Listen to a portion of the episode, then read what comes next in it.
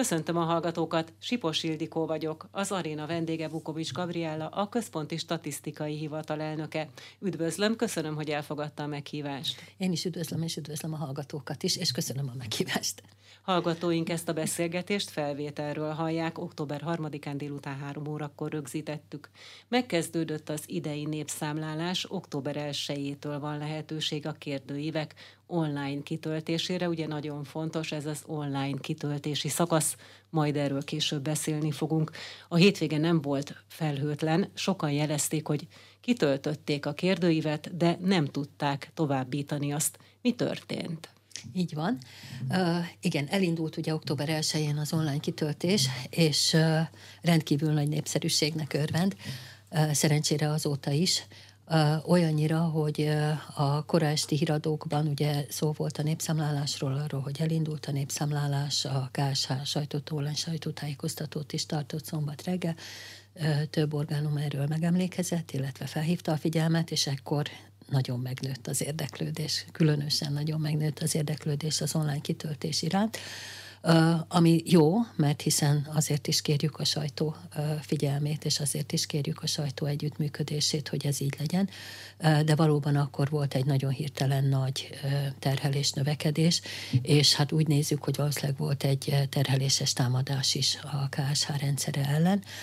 Szerencsére azért ez nem sokáig tartott, ugyanakkor nyilván mindazoknak, akik benne voltak, vagy nem tudták beküldeni a kérdőívet, vagy nem tudtak egy, idő, egy rövid ideig belépni a fel felületre, azoknak nyilván ez feszültséget okozott, és ezért elnézést is kérünk, de szerencsére nagyjából két óra alatt normalizálódott a helyzet, úgyhogy az esti órákban, a később esti órákban már teljesen jól működött minden, jól tudta fogadni az összes látogatót, jól tudta fogadni a kérdőíveket, és azóta is gondtalanul működik szerencsére az egész rendszer.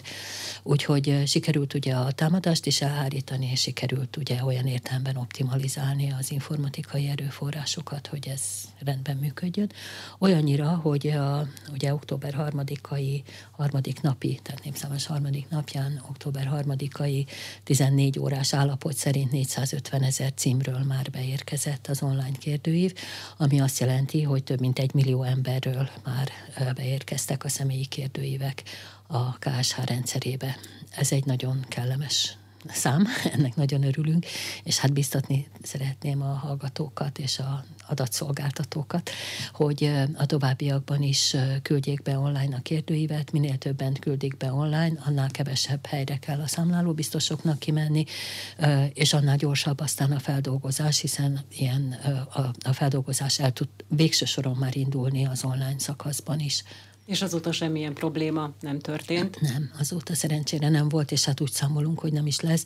Nyilván a, egy ilyen nagy rendszer, ugye Tíz évenként egyszer kerül sor ilyen nagy rendszereknek a felállítására és működtetésére, és csak egy nagyon rövid időszakra, hát most is csak egy népszámlálás erejéig, és azon belül is csak egy rövidebb időszak, ameddig ezt a rendszert működtetjük. Minden országban vannak az első egy-két napon problémák. Németországban emlékszem, hogy volt, Csehországban is volt, Angliában is volt, tehát azért, azért minden ország statisztikai hivatalának meg kell küzdeni ezzel a problémával problémával, hogy, hogy voltak éppen nehezen kiszámítható terhelésre, hogy tudja optimalizálni a lehetőségeket. Ezzel együtt azt gondolom, hogy most ezután a szombati probléma után azért most már nem kell ilyennel szembenézni, és a továbbiakban is felhőtlenül fog működni a rendszer. Tegyük hozzá azért, hogy ezt az online rendszert ezt nem most tesztelik, hiszen a legutóbbi népszámlálás alkalmával 2011-ben már volt lehetőség, hogyha jól tudom, online kitöltésre. A 2011-es népszámlálás alkalmával valóban már volt online kitöltési lehetőség, akkor nagyjából a lakosság 20%-a élt ezzel a lehetőséggel, ami az akkori viszonyok között, ugye az internet használat akkori elterjedtsége mellett azért az egy hatalmas szám volt, vagy hatalmas arány volt. Bízunk benne, hogy most sokkal magasabb lesz, de az is, azt is figyelembe kell venni, hogy ugye két népszámlálás között annyi minden változik az infra, a KSH informatikai infrastruktúrájában, az informatikai infrastruktúra lehetőségekben, a programszám, programozási egyéb lehetőségekben, hogy nem ugyanaz a rendszer fogadja most a kérdőíveket, mint akkor, hanem egy teljesen új rendszer. Új rendszert kellett felállítani. Úgyhogy eh, tíz évenként fel kell állítani egy új rendszert, de szerencsére ez lesz az utolsó, amikor a lakosság személyes megkérdezésén alapuló népszámlálást tartunk. A, innentől kezdve már állami adatbázisokból fogja a KSH előállítani a népszámlálás jellegű adatokat. Így az első pár nap függvényében mire számítanak, hogy körülbelül a lakosság hány százaléka töltheti ki online a kérdőívet? Hát én nem tudnék most jóslásokba bocsátkozni, statisztikusként egyébként sem nagyon szeretünk a jövőbe látni, hanem inkább a jelent mérjük. A, a 20 ugye a 2011-es 20% nál azért lényegesen magasabbat remélünk, illetve abban biztosak vagyunk, hogy annál lényegesen magasabb lesz. Nem tudnám megmondani, hogy mekkora. Most nagyjából ugye körülbelül 5 millió cím van a regiszterünkben, most nagyjából a címeknek a 9% áról már bejött ez alatt a két és fél nap alatt a kérdőív, úgyhogy én nagyon bizakodó vagyok, hogy továbbra is aktív marad a lakosság a online kitöltésben, és továbbra is minél többen így fogják beküldeni az adataikat. Nézzük akkor a gyakorlati tudnivalókat. Ugye ahhoz, hogy online megtehessük ezt, tehát kitölthessük a kérdőívet, előtte meg kellett kapnunk borítékban egy kód számsort, egy 12 jegyű kódszámsort, hogyha valaki ezt véletlenül nem kapta meg, akkor mit tud tenni, hogyha ő mégis szeretné online kitölteni, vagy már akkor erre nincsen lehetősége? De természetesen erre lehetősége van, akár nem kapta meg, akár valamiért elvesztette, nem találja, van lehetősége, méghozzá a népszámlálás a népszámlálás 2022.hu oldalon keresztül egy ügyfélkapus azonosítás után kérhet egy kódot, akár egy új kódot, akár egy másik címre is kérhet kódot, hogyha teszem azt a édesanyja nem, nem járatos az internet használatban, és segít, szeretné az ő kérdőívét is kitölteni, kérhet egy kódot, ami egy konkrét címre vonatkozik, be kell írni, hogy melyik címre kéri azt a kódot, és egy e-mail címet, ahol fogadja az új kódot, amit meg fog kapni. És ez problémamentes, és azonnal megkapja, tehát percek, másodperceken belül megérkezik az, az a kód, ami vagy eddig nem volt, vagy nem találja, vagy más számára kéri azt a kódot. Tehát, hogyha postaládánkba ilyesmi nem érkezett, akkor az ügyfélkapunk gond nélkül kérhetünk egyet? Ügyfélkapusot azonosításon keresztül kérhetünk, igen. Hogyha nincs egyszerű. ügyfélkapunk?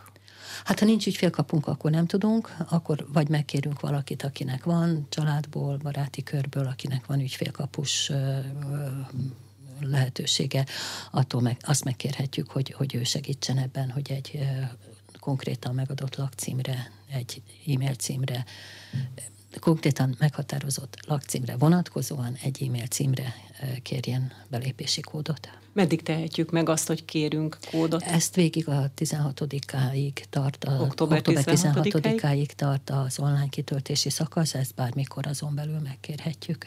Ugye nagyon sokféle élethelyzet van. Van, aki lakik egy lakcímen, megkapja a kódot, tételezzük föl, hogy oda is van bejelentve, ott is lakik az egész családjával együtt. De mondjuk mi van akkor, hogyha valaki bérbe ad egy ingatlant, és mondjuk a bérleményébe is érkezik egy kód, ott lakik egy bérlő, vagy két, kettő bérlő, esetleg még több, akkor mit kell kezdeni ezzel a kóddal? Kitölti ki azt a kérdőívet, ami arra a címre érkezett kód. Ugye azt tudni kell, hogy a népszámlálás az sosem a jogi állapotot, vagy a bejelentettség szerinti állapotot méri, hanem mindig a tényleges élethelyzeteket.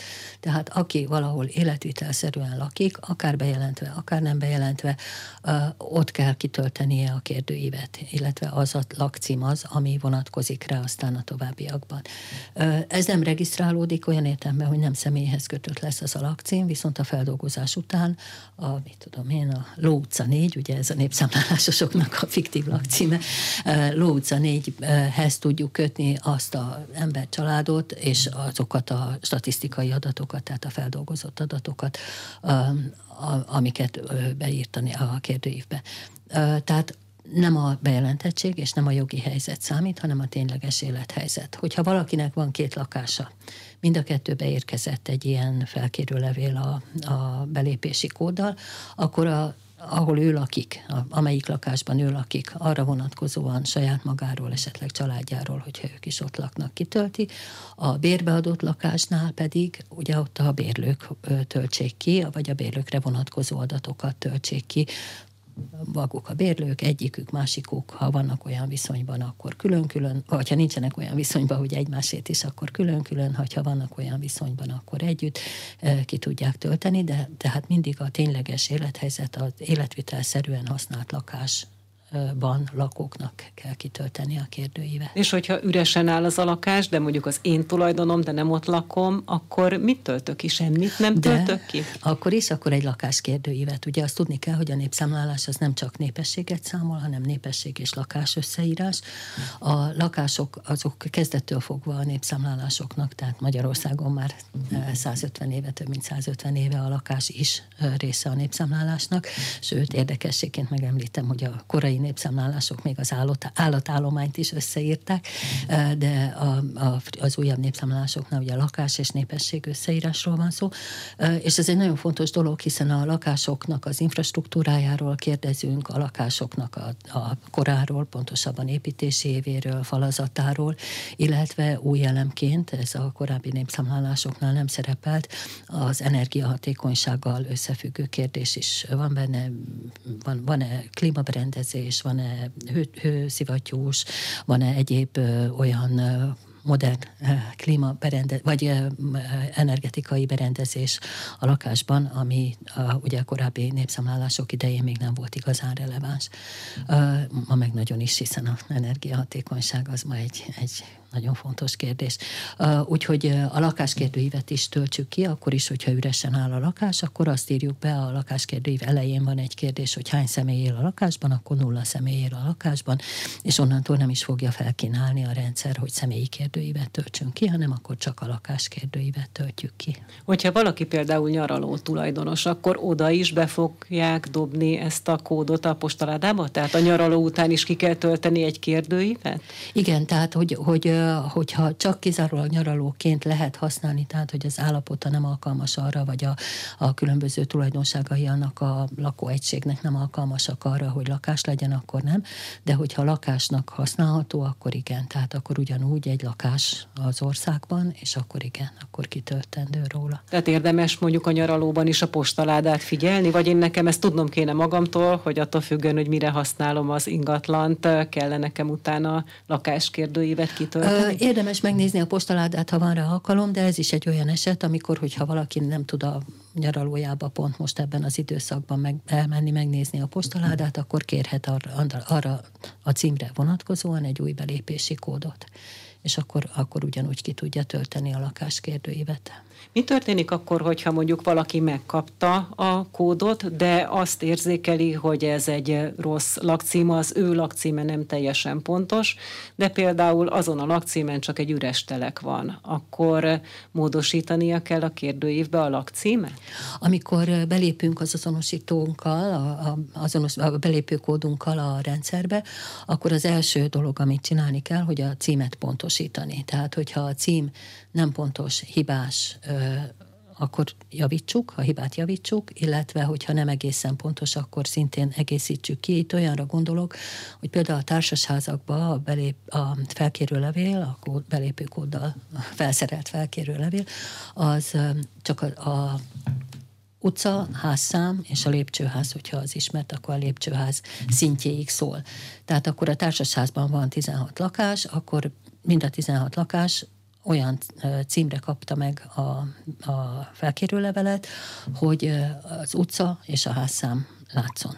És onnantól kezdve minden postaládába, abban a társasházban bedobták ezt, a, bedobta a posta ezt a levelet, mi kivesszük, és akkor kiegészítjük, amikor beléptünk a rendszerbe, kiegészítjük, hogy igen, ez Ló utca 4, nem szerepel a felkínált címben az, hogy negyedik emelet három, de akkor mi azt kiegészítjük az, arra, hogy negyedik emelet három, illetve, hogyha hibás címet látunk, akkor kiavítjuk a címet, át lehet írni azt a címet, amit a kérdői felkínál. Mi a teendő például akkor, hogyha elvált szülők közösen nevelnek egy gyermeket, a gyermek mindkét helyen életvitelszerűen tartózkodik, akkor ilyenkor hogyan lehet a kérdőívet úgy kitölteni, hogy ne hibázzunk?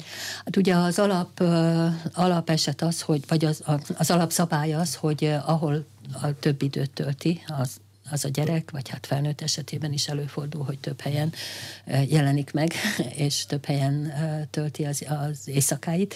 Tehát, hogy, hogy ahol a több időt tölti, Ugyanakkor, hogyha nem hibázunk nagyot, hogyha, vagy nem hibázunk egyáltalán, hogyha a gyermeket mind a két lakcímre felveszük, tehát mind a két lakcímen kitöltünk a gyermekről egy személyi kérdőívet, mert amikor a rendszer összerendezi az adatokat, összerendezi a, a statisztikai adatokat a, a személyekről, a háztartásokról, a családokról, akkor ki fog ütközni, hogy itt két gyerekről van, vagy ugyanarról a gyerekről van két helyen szó, és akkor onnantól kezdve azt majd a rendszer tisztában rakja, tehát hogy, hogy letisztázza, hogy melyik helyen veszi figyelembe. Tehát nem lesz ettől több gyerek az országban, mert hogyha ugyanaz a gyerek, akkor az ki fog derülni a feldolgozás során, úgyhogy a, a legjobb az, hogyha akkor mind a két helyre beírjuk. Tehát az ilyen adat duplikáció kikerülhetőek. Például akkor Igen. is, hogyha mondjuk valakinek egyetemista gyermeke jár a fővárosba, de mondjuk éppen még az állandó lakhelye valahol vidéken van, vidéken van, a szülők kitöltik utána a népszámlálási kérdőívet, esetleg a gyermek is kitölti itt a kollégiumban. Igen akkor sem lesz duplikálva az adat? Vagy a végén akkor... nem lesz duplikálva, tehát nyilván az elején úgy fog beérkezni, hogy, hogy több kérdői fog beérkezni, ugyanarról a személyről mondjuk két kérdői fog beérkezni, de valóban a feldolgozás során ezek rendbe lesznek téve, és ki fog derülni, hogy van egy kollégi, kollégista, aki kollégiumban lakik, nem tudom én, Budapest x kerületében, és a családja vagy a háztartása egyébként meg, mit tudom én, Balmazújvárosban van mondjuk, hogy egy távolabbi települést mondjak.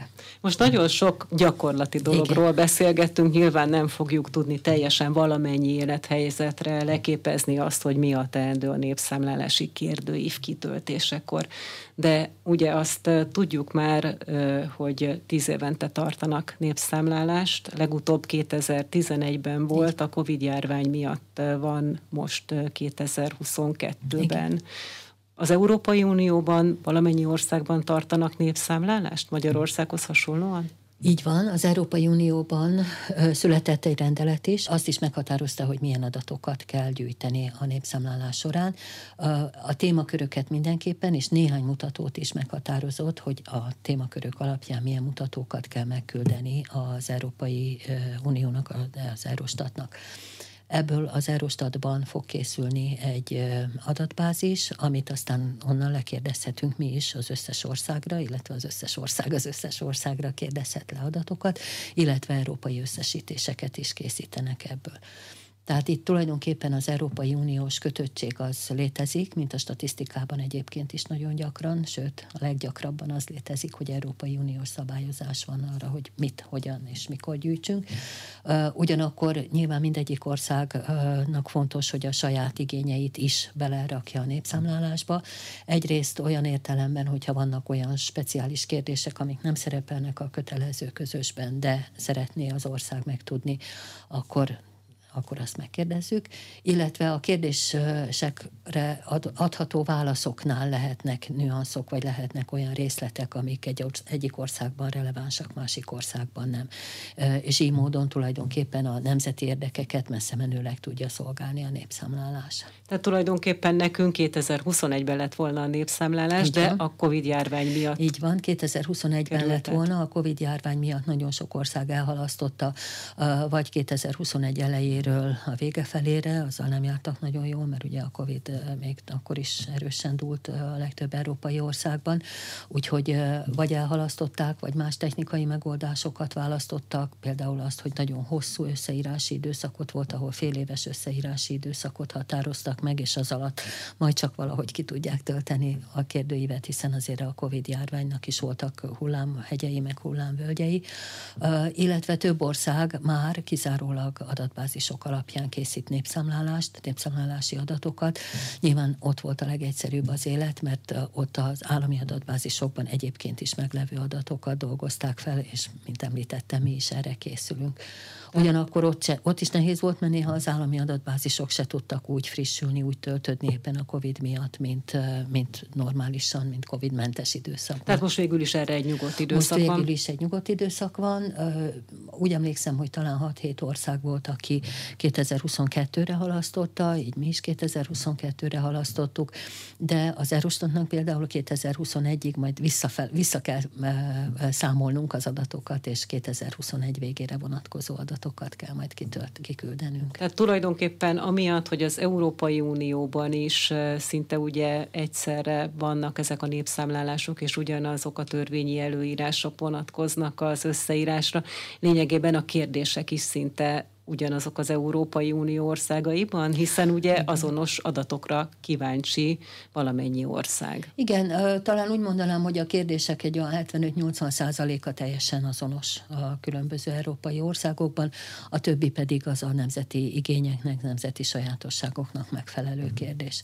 De például a, nálunk, a mi esetünkben ugye új kérdésként tettük be a népszámlálásba a energetikával kapcsolatos, energiahatékonysággal kapcsolatos kérdéseket a lakáskérdőívbe. Ez például nem lett volna benne tavaly, mert fontos volt, izgalmas volt, de mondjuk nem volt akkora slágerkérdés, és sajnás, fájdalmas slágerkérdés az energetikai hatékonyság. Tehát nem biztos, hogy a, hogyha 2021-ben megtartottuk volna, pláne 2021 első felében elején terveztük, nem biztos, hogy akkor ilyen hangsúlyos lett volna ez a kérdés. Így szerencsére mondjuk így, hogy a halasztás következtében lehetőség volt ezt is belerakni. Tehát akkor ez lényegében az energiahatékonyságra vonatkozó kérdéssor az most az energia energiaválság hatására került hát be a hazai az igény. népszámlálási az biztos, hogy felerősödött az igény, igen, igen, igen. Ugye arról még nem beszéltünk, hogy kötelező a népszámlálásban részt venni. Ez is ugyanígy van az Európai Unió valamennyi országában, és mi írja ezt elő? Ez mindig így volt? Ez mindig így volt, a népszámlálásban mindig kötelező volt részt venni. Az Európai Unió azt nem írja elő, hogy kötelező részt venni, mert ők azért ekkora kötelezettséget a különböző országok polgáraira nem róhat, hát róhatna tulajdonképpen, de nem, nem írja elő, hogy kötelező részt venni, de mindenütt kötelező részt venni a népszámlálásban, minden országban, és minden időszakban így volt, tehát Magyarországon ez a 16 ugye 1869-ben volt az első, azóta is mindig kötelező, és minden országban mindig kötelező volt a népszámlálásban részt venni október 1-én indult az összeírás online szakasza. Beszélgessünk egy kicsit arról, hogy hány szakasza van a népszámlálásnak. Ugye most van az online kitöltésre a lehetőség. Ez egészen meddig lehetséges az állampolgároknak? Ugye a törvény is meghatározta, hogy a 2000 akkor még 21. évi, most már 22-re halasztott évi népszámlálás online kitöltési szakasza október 1 és 16 között van. A következő szakasz az, amikor azokra a címekre, ahonnan nem érkezett be a KSH rendszerébe online kérdőív, azokra a számlálóbiztosok mennek ki, és ott lekérdezik a kérdőívet, rögzítik tableteken az adatokat.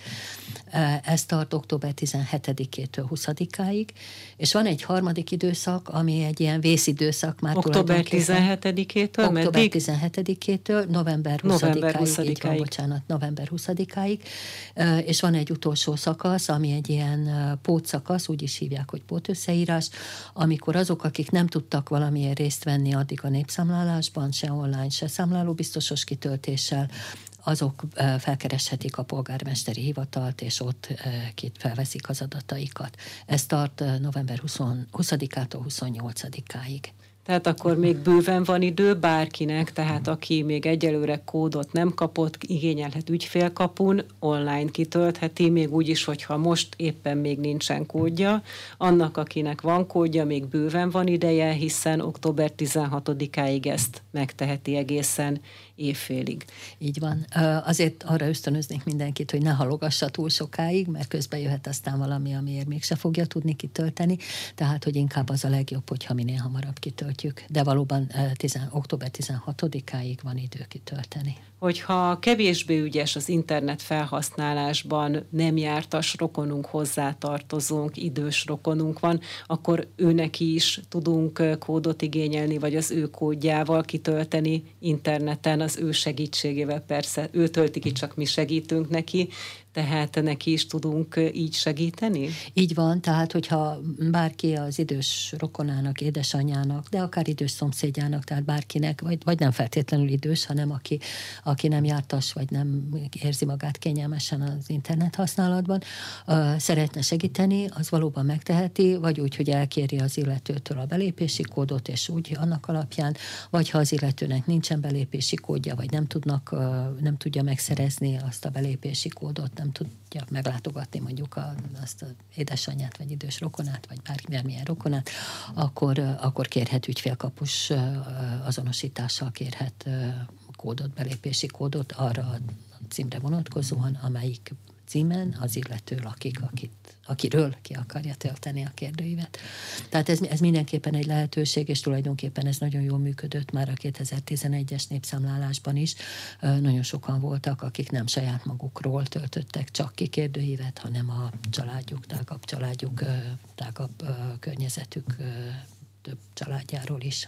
Lehet ilyet például, hogyha megérkezik a kód, ugye előveszi mondjuk a családfő azt megnyitja az internetes oldalt, az online kérdőívet, hogy kitöltse, akkor az egész család nevébe kitöltheti ezt az online kérdőívet? Természetesen ez a legegyszerűbb. Ugye rögtön az elején beírjuk a lakáskérdőíven, hogy hányan lakunk ott, abban a lakásban. Onnantól kezdve, mikor befejeztük a lakáskérdőívet, akkor személyi kérdőívet ajánl fel, azt kitöltjük az egy, egyik szeméről, akkor kapunk egy másik személyi kérdőívet, ez automatikusan generálódik, automatikusan jön fel a képernyőre, és akkor annyi személyi kérdőív jön fel a, kérdőívre, a képernyőre sorban, ahány személyt beírtunk, hogy ott lakik, és akkor sorban mindenkiről ki tudjuk tölteni a, a kérdőívet, igen.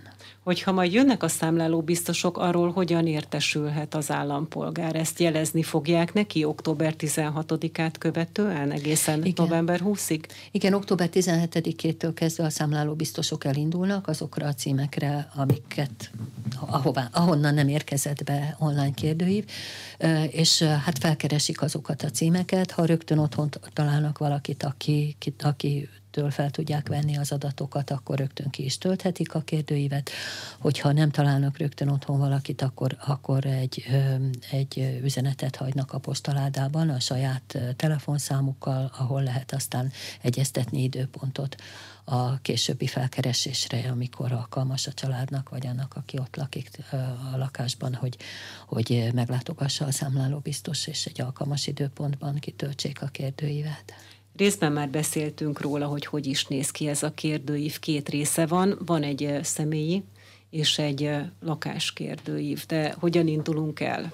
Tehát beírjuk a nevünket? Ez az Tehát első? úgy indulunk el, hogy amikor beléptünk a rendszerbe azzal a bizonyos 12 jegyű azonosító kóddal, akkor először jön a lakáskérdőív, és ott először a címet pontosítjuk. Tehát megnézzük jól, hogy milyen címet ajánlott fel a rendszer, és azt vagy úgy hagyjuk, mert tökéletes, vagy javítjuk, hogyha hiba van benne, vagy kiegészítjük, hogyha hiányos és ezzel mondjuk biztosítjuk azt, hogy a címállomány az teljesen stimmelni fog a KSH címállományával, illetve még a KSH címállománya javulhat is ezzel, hiszen előfordulhat, hogy nem teljesen pontos címek, tehát előfordulhatnak olyan címek a KSH állományában, amik nem teljesen pontosak. Tehát először a címet tesszük rendbe, és utána kitöltjük egyrészt azt, hogy hány, a következő kérdés az, hogy hány személy lakik a lakásban, és utána jönnek a lakásra vonatkozó konkrét kérdések, a lakás alapterülete, az építésével, az infrastruktúrája, tehát hogy, a, hogy van vezetékes víz, van-e csatornahálózat, vagy más módon kezelik, vagy vezetik el a szennyvizet, milyen energiaforrások vannak a lakásban, a hagyományos energiaforrások van, a villany, gáz, fűtésre, főzésre mit használnak, tehát ezek az alapterület, lakás alapterülete szobáinak száma, tehát ezek az általános a lakás lakásra vonatkozó általános kérdések, amiből aztán tudjuk, hogy milyen lakásviszonyok között laknak azok az emberek, akik ott laknak, hiszen a lakásviszonyok is nagyon fontos társadalmi jellemzők egy népesség, egy társadalomban.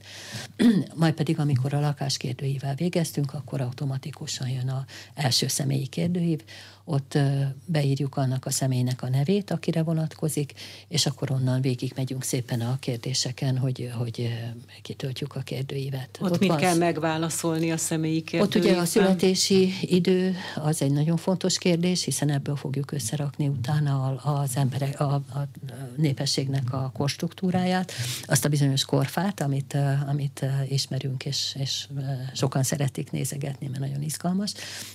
Tehát a, a születési időt kérdezzük, a családi állapotot, a családi állapotba beleértve azt is, hogyha ha házas özvegy elvált hajadon nőtlen, tehát a hagyományos családi állapotot kérdezzük azt is, hogyha élettársi kapcsolatban él, azt is be lehet írni, hogyha bejegyzett élettársi kapcsolatban él, tehát ezeket a, a különböző már újabb szerű, tehát a népszámlási hagyományokhoz képest újabb szerű együttélési formákat is kérdezzük.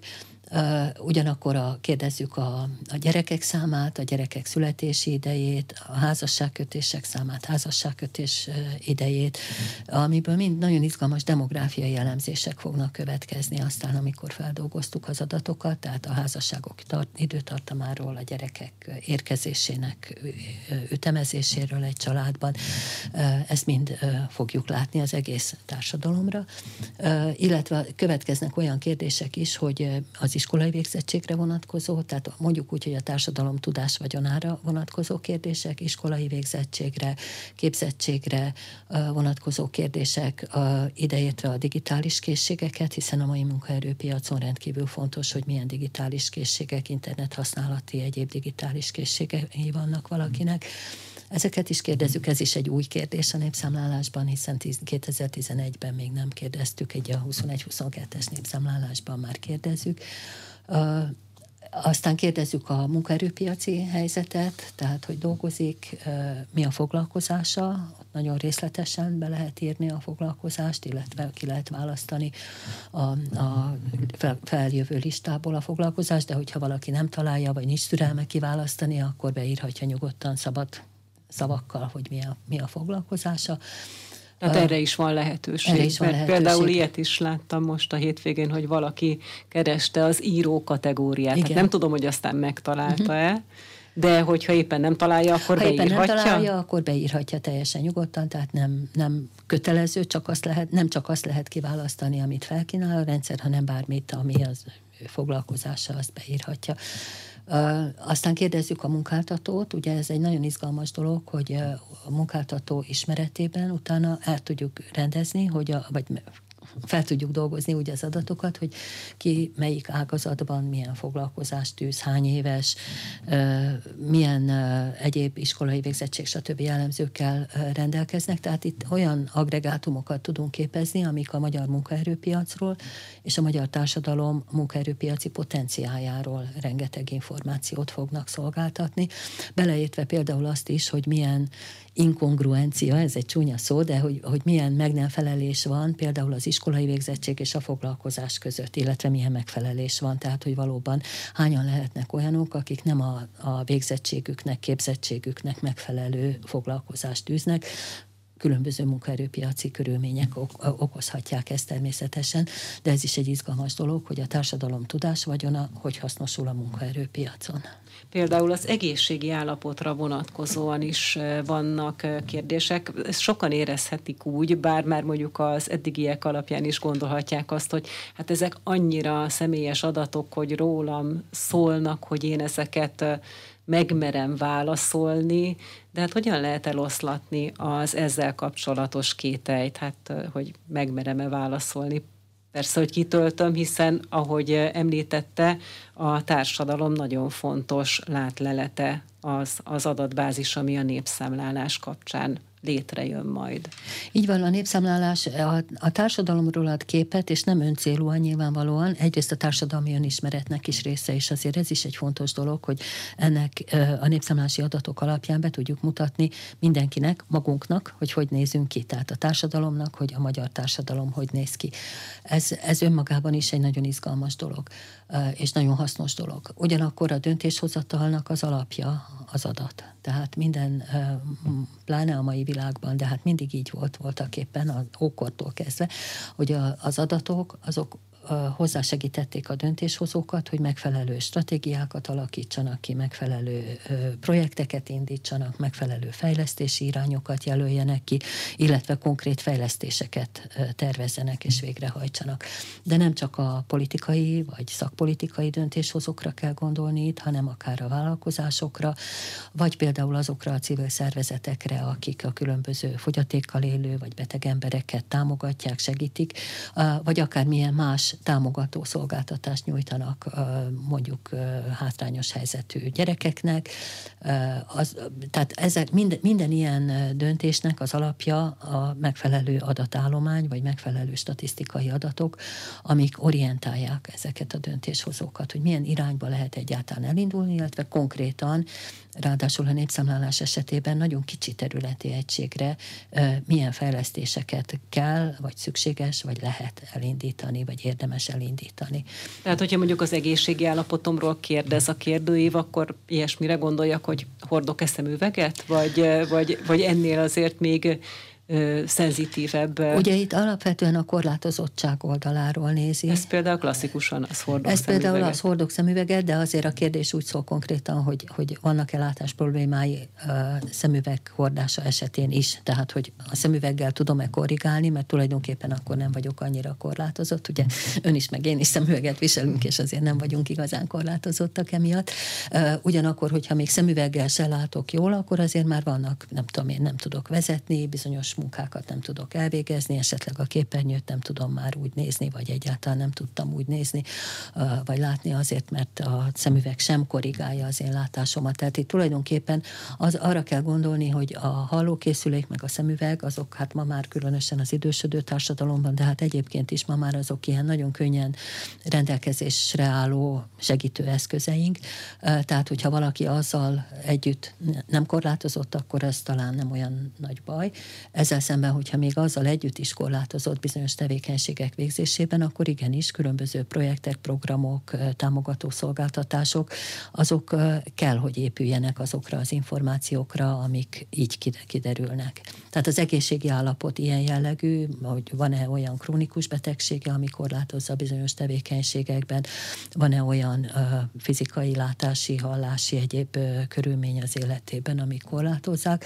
Ugye ez munkaerőpiacot is érint, esetleg nem tudok dolgozni, vagy nem tudok ott vagy úgy dolgozni, ahogy egyébként kellene nekem, tehát ahogy a, a végzettségem indokolná, de lehet iskolai látogatási probléma is. Tehát, hogy egy nagyon sok, tehát a, nem, nem csak az idősekre kell ilyenkor gondolni, hanem az egész társadalomban okozhat különböző életszakaszokban problémát az egészségügyi korlátozottság. Mondjuk könnyen lehet, hogy pár év múlva emiatt lesz mondjuk egy lakókörzetben mozgó lépcső, mert hogy a társadalom társadalom nagyon nagy szeletéből az az információ érkezett arra az adott lakókörzetre vonatkozóan, hogy ott nagyon sok olyan ember él, aki a mozgásában korlátozott, hogy az ő életüket ez segítené, tehát így lehet összekapcsolni a későbbi döntéshozatallal? Így van, én azt gondolom, hogy ez nagyon fontos is, hogy a döntéshozók ezt figyeljék, és hát figyelik is igazság szerint azért azt látjuk már hosszú ideje, hogy a statisztikai adatokat nagyon is figyelik, és nagyon is felhasználják a különböző stratégiák és fejlesztések tervezésekor, de valóban például akár egy mozgólépcső is, de lehet eh, egészen egyszerű dolgokra is gondolni, akár mondjuk a vállalkozás vállalkozások oldaláról, hogyha valaki lekérdezi az adatokat egy adott lakókörnyezetről, és látja, hogy ott nagyon sok kisgyerekes van, akkor nyilván olyan üzletet érdemes ott megnyitni, ahol a kisgyerekeseket tudja kiszolgálni, hogyha sokkal több az idős, vagy a, a fogyatékos, vagy a beteg ember, akkor nyilván olyan üzletet, vagy olyan szolgáltatást érdemes oda telepíteni, piacit is, nem csak, nem csak állami, vagy, vagy támogatott szolgáltatást, hanem akár piaci szolgáltatást, vagy, vagy kereskedelmi szolgáltatást, ami annak a környezetnek felel meg, azokat szolgálja, illetve az, az adott üzletnek a piaci érdekeit is szolgálja. Hogyan történik ezen adatoknak a feldolgozása, és mi biztosítja azt, hogy anonim maradjak a népszámlálás során. Hiszen azért senki nem szeretné, hogyha őróla a döntéshozóknak persze igen kiderülhet sok olyan adat, ami az én életkörülményeimet a későbbiek során segíti, de hát azért valljuk be, jobb szeretném, hogyha ez mondjuk örökre az én titkom maradna. Így is marad, örökre, örökre az ön titka marad, és örökre mindazoknak a titka marad, akik kitöltötték a kérdőívet, vagy akikről kitöltötték a kérdőívet. Ugye a statisztikai munkának, statisztikai adat előállítási folyamatnak sarkalatos része a bizalom, ezért a megfelelő biztonság az garantált. Garantált is kell legyen, ez is mindig így volt, hiszen pont azért, hogy a, a lakosság, a polgárok, akik kitöltik a kérdőívet, de akár, hogyha most más statisztikai adatgyűjtésekre gondolok, a vállalkozások is biztosak lehessenek benne, hogy a KSH-ból, a Magyar Statisztikai Hivatalból, de ez így van Európa minden, vagy a világ minden statisztikai hivatalában, nem kerülhetnek ki a statisztikai célra gyűjtött adatok egyedi formában.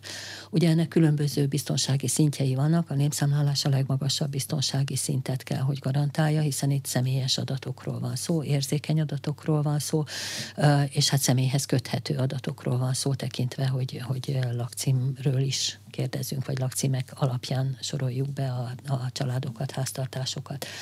De kizárólag agregált formában, kizárólag olyan mértékig agregált formában, Ez hogy mit jelent?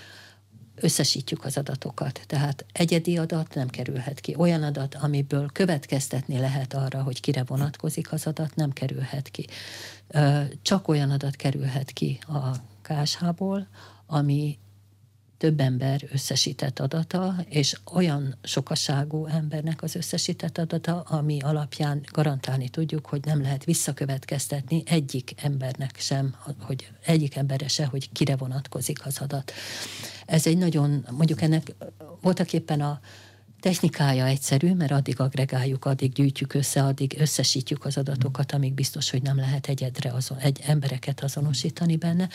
A informatikai megoldása pedig a népszámlálás esetében az, hogy amikor összegyűjtöttük, az, mikor beküldi mondjuk valaki a kérdőívét a, a KSH rendszerébe, az online rendszerbe, azonnal elnevesítjük, azonnal megszűnik a kapcsolat a adat és a személy között.